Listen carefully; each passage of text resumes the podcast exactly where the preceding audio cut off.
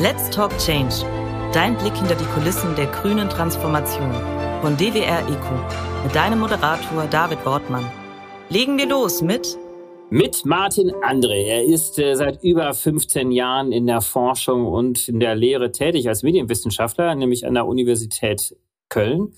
Hat zuletzt auch ein äh, tolles Buch geschrieben, was man wirklich jetzt vorab auch schon mal ganz gut empfehlen kann. Big Tech muss weg. Grüß dich, Martin. Hallo. Hi, David. Dieser Tage kam eine neue Studie heraus. Das Auswärtige Amt äh, hat festgestellt, dass es eine große russische Desinformationskampagne gibt, insbesondere über die Online-Plattform X, also eben als äh, Twitter. Und äh, dort wurde aufgedeckt, dass Russland mit einer massiven Kampagne versucht, mehr Unmut gegen die Ampelregierung zu schüren. Wie schaust du als Medienwissenschaftler? Und wir gehen nachher nochmal so richtig tief in die anderen Themen, auch von Google und YouTube und Facebook und so weiter und so fort ein. Aber wie schaust du auf diese Nachricht? Also diese Nachricht finde ich deswegen so faszinierend, weil sie eigentlich sehr gut zu einem Kritikpunkt von mir passt. Denn erstmal ist natürlich so, dass die Plattform der freien Meinungsäußerung dienen und deswegen müssen sie natürlich erstmal frei sein. Und genau das wird aber von den Plattformen auf eine etwas böse Art und Weise gegen die westlichen Gesellschaften ausgespielt, weil immer wenn da jemand kommen will und die Plattform regulieren will, dann sagen die natürlich sofort, hey, du willst uns zensieren. Und ich habe über die Jahre eine sehr eigenständige Position dazu aufgebaut, weil ich immer sage, freie Meinungsäußerung ist erstmal eine gute Sache, aber es gibt in dem Augenblick ein Problem, wo ihr monetarisiert und wo ihr Geld damit verdient. Es ist nicht in Ordnung, dass ihr mit Inhalten Geld verdient und dann aber sagt, wir, wir haben nichts damit zu tun. Und deswegen ist das wieder ein Beispiel, wo man sieht, dass diese Kritik von mir sehr, sehr gut funktioniert. Denn X oder beziehungsweise Ex-Twitter kann sich hier nicht rausreden und sagen, wir haben mit den Inhalten nichts zu tun, denn auch Fake-Account-Inhalte werden natürlich von X monetarisiert. Und deswegen ist übrigens auch meine Forderung ganz einfach, äh, in dem Augenblick, wo Plattformen Inhalte zu Geld machen, ob sie das jetzt über Werbung oder über Gebühren tun, dann muss eben auch die Plattform für die Inhalte verantwortlich sein. Und dann könnte sowas eigentlich auch gar nicht passieren. Gut, ähm, aber vielleicht nehmen wir das mal kurz als Aufhänger, so ein bisschen zu erklären, was denn da überhaupt für Möglichkeiten da sind. Äh, also vielleicht könntest du mal ganz kurz nochmal für die Zuhörerinnen und Zuhörer äh, darstellen, was denn in dieser Studie herausgefunden worden ist. Also wie kann man denn so eine Plattform wie X denn nutzen außerhalb ja, es ist natürlich äh, möglich, wie das hier eben auch geschehen ist, dass einfach falsche Accounts äh, geöffnet werden und dann werden falsche Nachrichten und Lügen verbreitet, die typischerweise eben dann auch auf Webseiten äh, verlinken, die wie in diesem Fall übrigens auch, quasi den Leitmedien nachgebaut werden. Ja, das heißt, die sehen dann auch so aus wie Spiegel oder wie die Welt oder wie die Süddeutsche. Und da stehen dann die, sag ich mal, äh, verrücktesten Lügen drin, ja, dass Annalena Baerbock angeblich gesagt hat, äh, in drei Monaten wird die Ukraine den Krieg verlieren und so weiter und so fort. Und äh, das ist eben ein typisches Schema. Und es ist natürlich auch so, dass wir wissen, dass äh, die Plattformen das natürlich auch aktiv fördern, weil sie über ihre Algorithmen natürlich besonders sensationelle oder hämische oder hasserfüllte Beiträge sogar noch steigern und boosten in der Sichtbarkeit. Ja, und äh, deswegen verdienen Plattformen auch mit solchen Inhalten dann am Ende Geld, denn natürlich verdienen sie über ihre Feeds und in Feeds stehen diese Sachen und dann spielen sie eben auch Werbung dazu aus und äh, das ist das Geschäftsmodell der Plattform. Der Grund, warum ich dich auch eingeladen habe in diesen äh, Podcast, ist, weil wir, wie ja alle, die hier zuhören, äh, sehr regelmäßig seit langem schon, äh, wir beschäftigen uns ja vor allem mit den Themen der Transformation. Also wie können wir uns als Gesellschaft äh, so transformieren, dass wir innerhalb der ähm, planetarischen Grenzen uns bewegen, dass wir eben nicht über den zusätzlichen Stress oder zu viel Stress auf die Natur, die Ressourcen nutzen. Also im Prinzip wirklich in eine Kreislaufwirtschaft hineinkommen, wirklich eine nachhaltige Entwicklung auch befördern können und im Prinzip eine Zukunftsfähigkeit auch für uns alle herstellen können. Jetzt ist ja schon sehr augenfällig, dass äh, insbesondere jetzt auch aus dem letzten Jahr heraus, ich, das ist möglicherweise auch so ein ja, bestimmtes Motiv auch für dieses Jahr 2024, insbesondere auch in Europa mit der Europawahl, die vor der Tür steht. Wir haben einige wichtige Landtagswahlen in Deutschland ja auch. Also es scheint ja sehr augenfällig zu sein, dass insbesondere jetzt äh, diese Desinformationskampagnen auch kommen. Und im Prinzip eigentlich ja auch diese Transformationsagenda, mit der wir uns ja eigentlich beschäftigen wollen, komplett hinterfragt wird. Siehst du dahinter auch so eine inhaltliche ja, Kampagne, die genau diese Transformationsagenda dann auch äh, anspricht? Ich würde erstmal sagen, dass das, was wir aktuell erleben, äh, keine besondere äh, Sache ist, sondern dass das eigentlich äh, das ist, was wir seit 10, 15 Jahren insgesamt äh, beobachten können. Also wir haben erstmal einen Vormarsch der sozialen Medien. Wir haben parallel einen Vormarsch von rechtspopulistischen Akteuren draußen. Wir haben bereits über Trump gesehen, was das bedeutet und wie weit diese Kräfte unsere Demokratie äh, gefährden können. Wir haben aktuell nicht nur das äh, Erstarken der AfD, sondern wir müssen wirklich äh, mit dem Szenario jetzt leben, dass Trump im November wieder der amerikanische Präsident wird. Und wir haben insgesamt äh, weltweit eine Situation, wo die Demokratie leider überall bedroht ist und wo überall solche Bewegungen erstarken. Und es steht äh, eben in einem Zusammenhang, denn logischerweise, wenn Plattformen immer bedeutsamer werden, die solche Kommunikationsformen steigern, dann ist es eben auch völlig klar, dass sie diesen Akteuren aktiv helfen, unterstützen solche äh, rechtspopulistischen Akteure, denn sie äh, boosten quasi diese Inhalte.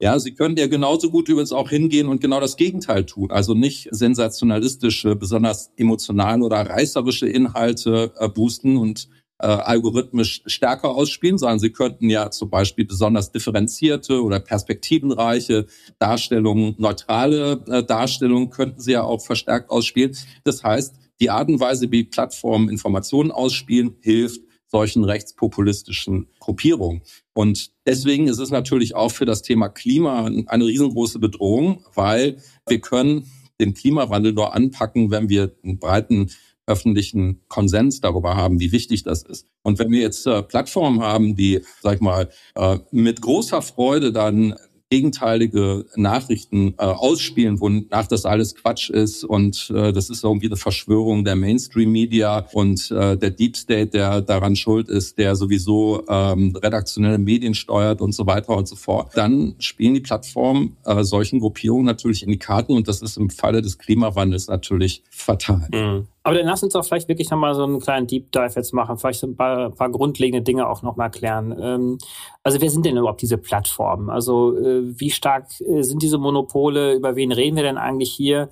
Du hast ja auch ein Buch geschrieben, äh, welches dann auch in dieser These mündet, dass der Point of No Return 2029 erreicht sei. Also was meinst du damit? Ähm, also vielleicht gehen wir einfach mal so ein bisschen in die Grundlagen noch mal rein. Auf jeden Fall. Also ich erkläre es jetzt mal äh, auch für die Leute, die nicht so tief äh, drin stecken. Wir haben momentan eigentlich ja eine Übergangsphase. Das heißt, wir hatten vorher diese analogen Medien, die kennt ihr, also Fernsehen, Zeitung, Radio.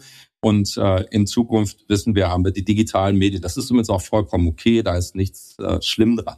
Das ist auch toll, dass wir munter digitalisieren.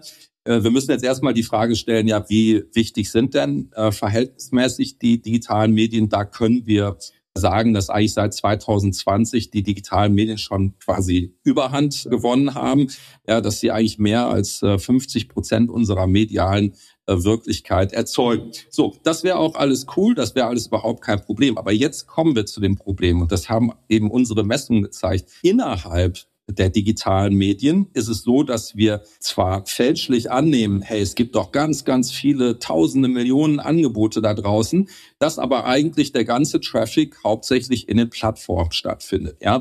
Und das ist vor allem eben äh, Facebook, Instagram, YouTube und so weiter und so fort. Und jetzt kommt's eben und jetzt wird's auch interessant. Die rechtliche Situation ist die, dass äh, jetzt zum Beispiel du, David, wenn du, David, auf deiner eigenen Domain irgendwelchen Unfug verzapfst, dann musst du dafür haften. Du stehst als Person dafür ein und wenn du zum Beispiel falsche Tatsachenbehauptungen machst oder Holocaust-Leugnung betreibst oder zu Straftaten aufforderst, dann hast du sofort ein Problem, denn du bist da voll in der Haftung. Und äh, das Problem ist, dass auf Plattformen diese Haftung nicht zieht. Das heißt, die Inhalte werden zwar über die Plattform ausgespielt, aber die Plattformen müssen für diese Inhalte nach wie vor nicht haften. Ja, es gibt zwar Prozesse, das ist dann, das heißt dann Notice Takedown, man muss sich da melden, hey, hier gibt's ein Problem. Und dann dauert es meistens Tage, bis die Sachen dann runtergenommen werden, aber der kommunikative Schaden ist bereits angerichtet. Und auch nur, um das vielleicht dann einem konkreten Beispiel zu zeigen, wie absurd es eigentlich ist. Ich weiß nicht, ob du dich erinnern kannst. Da gab es eben diesen Fall von äh, Joe Rogan, äh, also ein sehr, sehr in meinen Augen üblen Podcaster, der eigentlich da auch äh, in Corona-Zeiten munter Corona-Leugnung betrieben hat und übrigens auch rassistische Beleidigungen ausgesendet hat. Ja, und es ist aber so, dass dadurch, dass äh, Joe Rogan eben auf Spotify ausgespielt wird, dass Spotify damit nichts zu tun hat. Und wenn ich jetzt mal das als Beispiel nehme, Joe Rogan hat 100 Millionen Dollar als Gage bekommen von Spotify. Würde jetzt Joe Rogan denselben Vertrag mit RTL zum Beispiel unterzeichnen und er würde dieselben Inhalte bei RTL sagen, wäre RTL dran. Denn RTL strahlt es aus und damit muss RTL damit auch haften. Und das ist das unterliegende Problem, womit wir es eigentlich die ganze Zeit zu tun haben. Und deswegen kommt es auch immer wieder auf dieses Problem zurück. Und ich bin natürlich auch so ein bisschen frustriert, denn diese Lösung, die ich immer vorschlage, hey, es ist insofern alles cool Plattform. Wenn ihr nur Durchgangsstation seid, wenn ihr nur sowas wie Telefonnetze seid, ist das okay. Dann bin ich auch mit diesem Notice and Takedown okay. Aber das macht ihr doch gar nicht. Ihr monetarisiert konkrete Inhalte. Und ihr boostet auch noch diese sehr kritischen Inhalte. Ja, das heißt, ihr habt eine aktive Rolle darin und das heißt in meinen Augen, jemand, der so viel Geld mit diesen Inhalten und mit diesem Geschäftsmodell der Polarisierung, der Häme und der Hetze verdient, ja, der kann in meinen Augen nicht sagen, aber ich habe mit diesen Inhalten nichts zu tun. Mhm. Jetzt äh, sprichst du ja auch von einem Point of No Return 2029. Wahrscheinlich kann man jetzt nicht ganz so genau äh, jetzt datieren, aber was meinst du denn mit diesem Point of No Return? Und was ist danach dann eben nicht mehr änderbar? Es ist momentan so, dass wir, wie gesagt, in einer Übergangsphase sind. Das heißt, wir haben jetzt noch starke redaktionelle Medien und äh, die finden auch noch irgendwo ihren Weg in die digitale Sphäre. Es ist zwar auch tragisch, dass die meisten Sachen mittlerweile auch schon über Plattformen konsumiert werden. Ja, man muss sich das so vorstellen, dass die meisten Medien eigentlich das querfinanzieren. Das heißt, sie finanzieren auch die Redaktion hauptsächlich über die analogen Modelle und teilweise äh, füttern sie die Plattform sogar umsonst. Ja, so. Es ist aber natürlich so, dass äh, redaktionelle Medien äh, und Profis und Journalisten, die können nur ihre Texte schreiben, wenn sie auch bezahlt werden. Und das ist eben äh, im Normalfall äh, auf, unter den Bedingungen der Plattform nicht mehr möglich. Wir haben eben auch gemessen, äh, dass die unabhängigen Domains der journalistischen Anbieter äh, im Prinzip kaum Nutzung auf sich ziehen. Und das sehen wir ja gerade. Ne? Das heißt, wir sehen auch, dass der klassische Journalismus kollabiert. Und jetzt komme ich zu dem Punkt, warum ist dann der Point of No Return erreicht? Wir haben jetzt übrigens schon zwei, drei weitere Jahre, die ins Feld gegangen sind. Das heißt, jetzt ist die Bedeutung der digitalen Medien nicht mehr bei 50 Prozent, sondern ist schon über 60 Prozent. Bis 2029 werden die digitalen Medien und damit hauptsächlich die Plattform auf über drei Viertel unserer Medienwirklichkeit angewachsen sein. Und die analogen Medien, die eben auch momentan hauptsächlich die Redaktionen stemmen, die werden unter ein Viertel absinken. Und ich glaube, dass man es das übrigens sehr präzise sagen kann. Das sind übrigens noch nicht mal meine Zahlen, sondern die branchenüblichen Zahlen. Ähm, das bedeutet aber natürlich auch, dass dann die, sag ich mal, hauptsächlich redaktionellen Medien auch viel zu unwichtig geworden sind. Sie haben einen so winzigen Share of Voice dann, dass sie eigentlich auch nichts mehr tun können äh, gegen diese unglaubliche Übermacht in Medienrealität in den Plattformen. Ja, dann sind sie so klein geworden, äh, dass äh, diese Stimmen gar nicht mehr gehört werden. Und deswegen glaube ich, dass es eigentlich jetzt von Quartal zu Quartal auch unwahrscheinlicher wird, dass wir das Ruder noch umreißen. Denn wir sehen ja jetzt schon, wie mächtig die Plattformen sind. Wir wissen natürlich auch, wie unglaublich stark sie äh, durch lobbyistische Aktivitäten eben die Politik beeinflussen. Und deswegen ist es äh, übrigens auch so, dass mir viele Leute sagen, die übrigens aus der Szene kommen und die Experten sind, äh, Martin, hör auf, hier weiter zu kämpfen, der Kampf ist schon längst verloren. Und das sind äh, schlimmerweise Leute, die viel, viel Ahnung von diesem Feld haben. Mhm. Und ein gewisser Brandbeschleuniger ist sicherlich ja dann auch die KI, oder? Wenn äh, jetzt keine Redaktion mehr Inhalte erzeugen, sondern auch in dem Beispiel der russischen Deformationskampagnen da jetzt auch nicht notwendigerweise echte Menschen dahinter stehen, die Lügen verbreiten, sondern dass es wirklich auch äh, die KI schafft und damit auch wirklich zu einer, ja, äh, einer Beschleunigung dieser Tendenzen auch dann beitragen kann. Absolut. Und übrigens ist es auch hier so, dass ich auch sagen würde, äh, ChatGPT und ähnliche äh, Produkte generativer KI verlängern nur etwas, was wir seit 10, 20 Jahren beobachten. Denn wir haben ja schon seit mindestens 20 Jahren äh, diese unglaubliche Entwertung von Content. Das heißt, äh, wenn ich jetzt einen Index setzen würde im Jahr 2000, würde ich ja sagen, wenn Inhalte damals auf dem Index 100 bewertet wurden, sind ja jetzt vielleicht noch 10 oder 15 wert. Die haben ja schon 80, 90 Prozent an Wert äh, eingebüßt. Das heißt, ChatGPT äh, ist eigentlich hier nur noch der Genickschuss.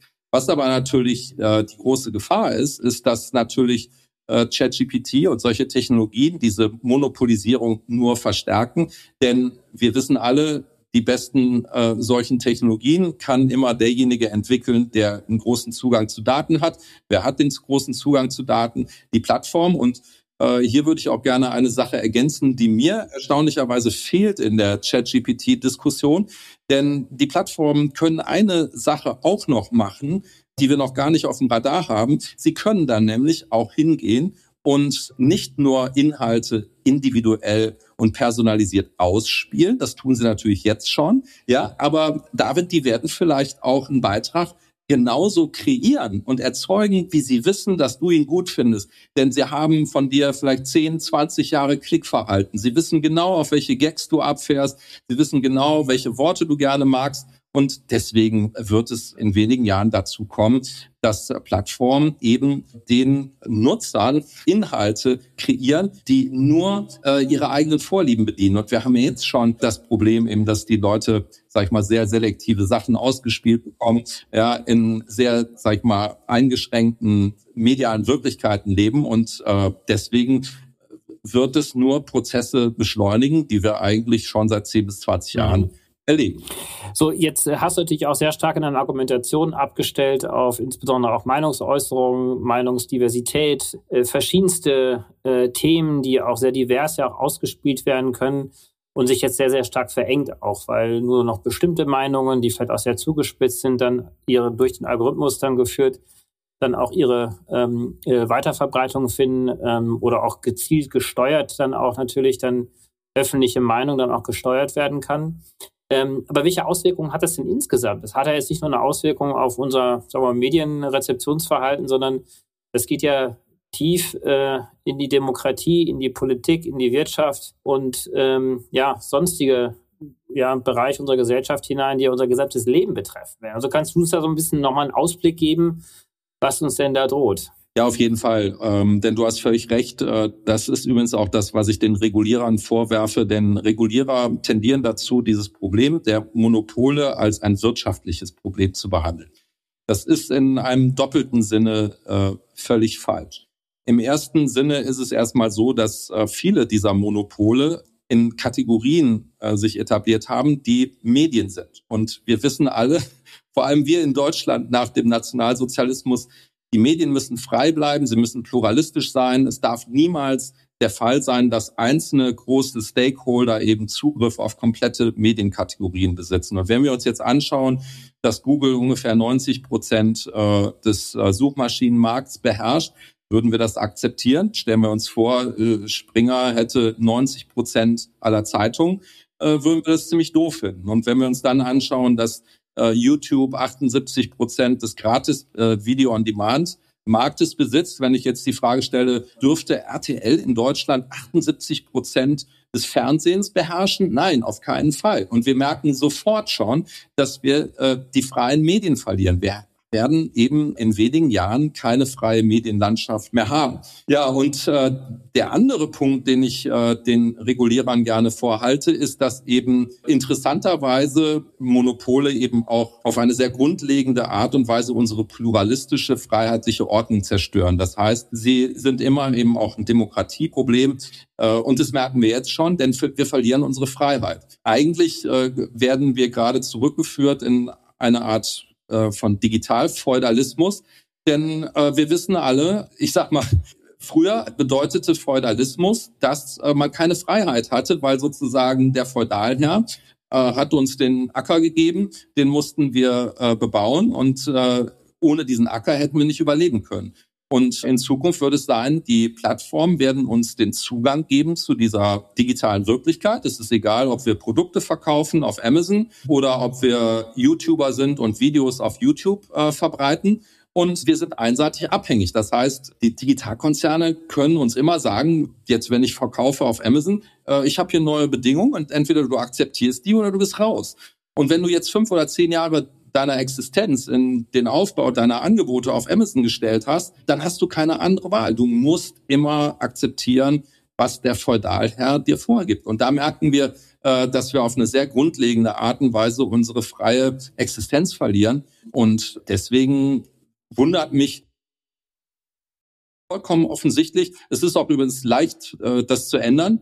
Äh, und ich hoffe, dass die Menschen schnell genug äh, bemerken, was hier vor sich geht. Äh, du wunderst dich, aber hast du dir trotzdem darüber Gedanken gemacht, woran es denn liegen kann, dass das so wenig ein Thema ist? Oder findet da jetzt genau das jetzt schon statt, dass eben die Plattform und auch die dahinterstehenden Meinungsmacher ist jetzt inzwischen schon so verstanden haben, unsere Meinung zu drehen, dass wir das euch gar nicht so richtig als Problem ähm, zur Kenntnis nehmen? Ja, die Plattformen sind natürlich begnadete Propagandisten, weil sie eigentlich ja die ganze Zeit erzählen, dass sie sozusagen äh, als äh, Weltverbesserer unterwegs sind. Sie äh, erzeugen eine Sharing Economy. Die geben uns ja auch die Nutzung der Plattform for free. Come into our wonderful community. Don't you want to participate? Ja, um, we bring big people together. Und das ist momentan das Narrativ, das die sehr erfolgreich äh, verbreiten. Und das ist tatsächlich eben auch ein Problem, weil es offenbar genügend äh, Menschen gibt, die das offenbar glauben und nicht merken, äh, dass wir hier eigentlich gerade in so einen Cyberknast geführt werden, aus dem es keinen Ausweg mehr gibt. Denn in dem Augenblick, wo die Netzwerkeffekte einmal durchschlagen, haben wir keine Chance mehr. Und deswegen ist natürlich auch so, ja, ich sag mal, der erste Schock der Digitalisierung war, glaube ich, das Datenthema. Das heißt, äh, irgendwann haben die Leute dann gemerkt, okay, die hör, hören die ganzen Daten ab, die wissen alles über uns. Ich glaube, das war vor allem um 2013 der Fall, als auch diese NSA Prism äh, Affäre da ans Licht gekommen ist. Und jetzt, wenn man um die Jahrtausendwende hier die Gründer damals in ihren Garagen gefragt hätte, hätten die gesagt, hey, also wieso Überwachung, das äh, kann ich uns, kann ich mir überhaupt nicht vorstellen. Das würden wir niemals tun. Wir interessieren uns gar nicht für Werbung. Wir wollen einfach nur den Menschen Informationen geben. Und wir müssen uns eben auch die Frage stellen, wie ist es denn in fünf bis zehn Jahren, wenn den Plattformen unsere Medienwirklichkeit weitgehend gehört, wenn es äh, kaum alternative Quellen gibt, wenn sie diese Quellen auch zu ihren eigenen Interessen eben nutzen können, werden sie das genauso tun, wie sie vor zehn Jahren angefangen haben, äh, eben die Daten äh, für ihre Zwecke auszubeuten. Mhm. Und äh, das ist die große Gefahr. Könnte man denn jetzt ähm, vielleicht den Spieß einfach mal umdrehen? Man könnte ja vielleicht sogar meinen, dass die Plattformen erstmal an für sich neutral sind. So stellen sie sich ja auch dar und sagen, wir ähm, sind erstmal für die Inhalte nicht zuständig. Äh, könnte man jetzt, ich überspitze das mal, für die gute Sache diese wahnsinnige Macht dieser Plattform äh, auch nutzen und da vielleicht äh, einfach mal anders an dieses Thema herangehen. Also übrigens, ich bin großer Verfechter dieses Arguments. Ich würde immer sagen, ähm, ihr habt damals gesagt, ihr seid nur ein Netzwerk, ihr seid nur Infrastruktur, ihr habt nichts mit den Inhalten zu tun, dann lasst uns das so machen. Dann seid ihr nur Netzwerk, nur Infrastruktur und da dürft ihr niemals Inhalte monetarisieren das würde sofort eine ungeheure Dynamik auf den digitalen Märkten äh, auslösen, denn wir würden dann komplett neue Geschäftsmodelle äh, sehen und wir könnten vor allem dann auch ähm, zu Monetarisierungswegen finden, wo die Leute, die mit Inhalten Geld verdienen, eben auch in der Verantwortung stehen. Ja? Deswegen, äh, ich finde, das ist ein wunderbares Argument. Ja, ihr Plattform wollt nur Telefonleitung sein, alles klar, aber dann ab Aber morgen. wie kommen wir denn jetzt dorthin? Wie kommen wir denn jetzt dorthin? Also ich meine, wenn jetzt äh, Twitter sagt oder auch äh, Google sagt, wir können jetzt wenig dagegen machen, dass es äh, irgendwie eine russische Desinformationskampagne gibt, ähm, die können ja etwas dafür tun, äh, dass eben die guten Nachrichten vielleicht besser verbreitet werden, dass die positiven Beispiele im Bereich, äh, weiß ich nicht, Klimaschutz, Nachhaltigkeit nach vorne gespült werden, dass äh, die Demokratie abgefeiert wird in den Nachrichten und in den äh, Nein, würde, äh, Google das würde, Searches und so weiter. Also wie kämen wir denn dorthin? Müssen wir also, sagen so, wir können Ihnen ja nicht sagen, was Sie, was Sie sozusagen übermitteln sollen. Dann würden wieder alle sagen, äh, das ist Zensur. Äh, aber ich finde eben, deswegen ist mein Vorschlag hier auch ganz klar, die Monetarisierung darf nur erfolgen, wenn jemand auch Verantwortung übernimmt. Und äh, die Digitalkonzerne sind ja nun angeblich äh, auch sehr innovativ. Wenn man sich äh, mal vor Augen hält, was die alles machen wollen, die wollen den Mars besiedeln und sind ja unglaublich äh, führend im Bereich künstlicher Intelligenz. Und äh, schauen wir uns mal an, was Meta bereits ins Metaverse gesteckt hat. Ich bin sicher, wenn wir den Plattformen genau diese Vorgabe gemacht hätten, die hätten unglaublich tolle und innovative Lösungen für dieses Problem geliefert. Ich glaube auch übrigens, dass es ein Fehler ist, dass wir ständig äh, das Problem der Plattform zu unserem eigenen Problem machen. Es ist ein Problem des Geschäftsmodells der Plattform und das müssen sie selber lösen. Aber schneiden die sich nicht auch selber ins eigene Fleisch? Also ähm, ich meine, wir haben ja gerade schon äh, die These aufgestellt, dass äh, schlussendlich die Demokratie erodieren wird, wenn die Demokratie nicht mehr da ist, da wird natürlich auch die Marktwirtschaft, auch das Wettbewerbsprinzip äh, natürlich sehr stark in Frage gestellt werden. Damit geht die Pluralität in der Wirtschaft verloren, die Innovationskraft geht verloren, damit brechen schlussendlich natürlich auch Werbeeinnahmen weg. Also äh, wird dann schlussendlich nicht ganz so weit gedacht oder wird man jetzt erstmal das Spiel jetzt auch so ein bisschen weiterdrehen, solange es doch irgendwie geht und, und dann ist es vielleicht irgendwann mal zu spät. Also gibt es da nicht auch eine Eigenerkenntnis bei diesen Plattformen? Nee, überhaupt nicht, weil natürlich profitieren die Plattformen einseitig. Das heißt, äh, sie sind dadurch, dass sie eigentlich immer mehr ähm, die Wege zu Transaktionen monetarisieren, profitieren sie natürlich unglaublich von diesem Prozess. Das heißt, äh, sie haben ein aktives Interesse daran, äh, diese freiheitliche und pluralistische Ordnung abzuschaffen. Das tun sie auch. Und äh, am Ende geht es hier um Herrschaft. Und es ist völlig klar, wo die Reise hingeht. Deswegen ist es auch, wäre es völlig kontra äh, intuitiv, wenn die Plattformen freiwillig diesen Former stoppen würden. Das äh, müssen wir schon selber tun. Und wenn wir es nicht merken, was passiert, dann wird das gravierende Konsequenzen haben, weil dann wird das eigentlich dazu führen, ich sag mal, äh, dass wir eben in Zukunft wirklich in weitgehender Abhängigkeit von den Plattformen leben werden. Ich, ich mache das immer am Beispiel sozusagen, wir, wir werden wie so Fahrradkuriere oder Beschaffer für eine äh, digital-feudalistische Wirtschaft werden. Das heißt, wir lassen noch die Fabriken laufen, wir arbeiten in Fabriken, die diese Produkte herstellen und äh, wir fahren quasi als Fahrradkurier diese Produkte aus ja, und wir bekommen gleichzeitig über die Plattform die äh, Informationen ausgespielt, von denen die Plattformen wollen, dass wir sie sehen. Die Plattformen werden auch diese Informationen kontrollieren und äh, das wird unsere Realität sein. Und die vielleicht die viele Menschen werden gar nicht verstehen, dass sie nicht mehr frei sind und vielleicht die äh, cleveren Menschen werden es verstehen, aber es ist dann eben auch sehr, sehr schwer, sich vorzustellen, ähm, wie man aus dieser Welt dann sich noch befreien soll, wenn es einmal so weit gekommen ist. Countdown 2029 ähm, heißt aber nicht, dass äh, jetzt schon alles Schluss ist. Natürlich schließt sich das Zeitfenster, ähm, aber es gibt ja auch noch einen Hoffnungsschimmer. Ähm, so hast du ja, glaube ich, auch eines der letzten Kapitel auch betitelt. Ähm, Big Tech ist längst abgewählt. Was meinst du damit? Und wie können wir das Internet vielleicht doch noch befreien? Ja, also was mich erstmal total positiv äh, verwundert hat, ist, dass ganz viele Menschen ähm, der Meinung sind, dass diese digitalen Monopole abgeschafft werden müssen. Das sind 82 Prozent aller Menschen in Deutschland. Das heißt, das fand ich überraschend, dass äh, es da doch ähm, so eine ähm, breite Kritik dran gibt. Ähm, und dann zeige ich aber ja auch in dem Buch, dass es eigentlich sehr einfach möglich wäre, äh, die äh, Monopole aufzubrechen und die digitalen Zukunftsmärkte eben auch zu liberalisieren und zu öffnen auf eine ganz ähnliche Art und Weise, wie wir das ja auch mit anderen äh, Monopolmärkten schon in der Vergangenheit gemacht haben. Ja, also es gibt keinen Grund, dass wir Monopole dulden, weder auf dem Strommarkt oder nicht auf dem Telekommunikationsmarkt oder auf dem, wir hatten mal in Deutschland nur eine Luftlinie. Ja, das ist einfach eben nicht in Ordnung in offenen und freien Wirtschaftsform. Und deswegen zeige ich ja im Buch, äh, dass wir das sehr, sehr einfach abschaffen können. Also wir können zum Beispiel Plattformen zwingen, auf allen eben Outlinks äh, anzubringen, sodass der Traffic eben auch aus den Plattformen rausfindet.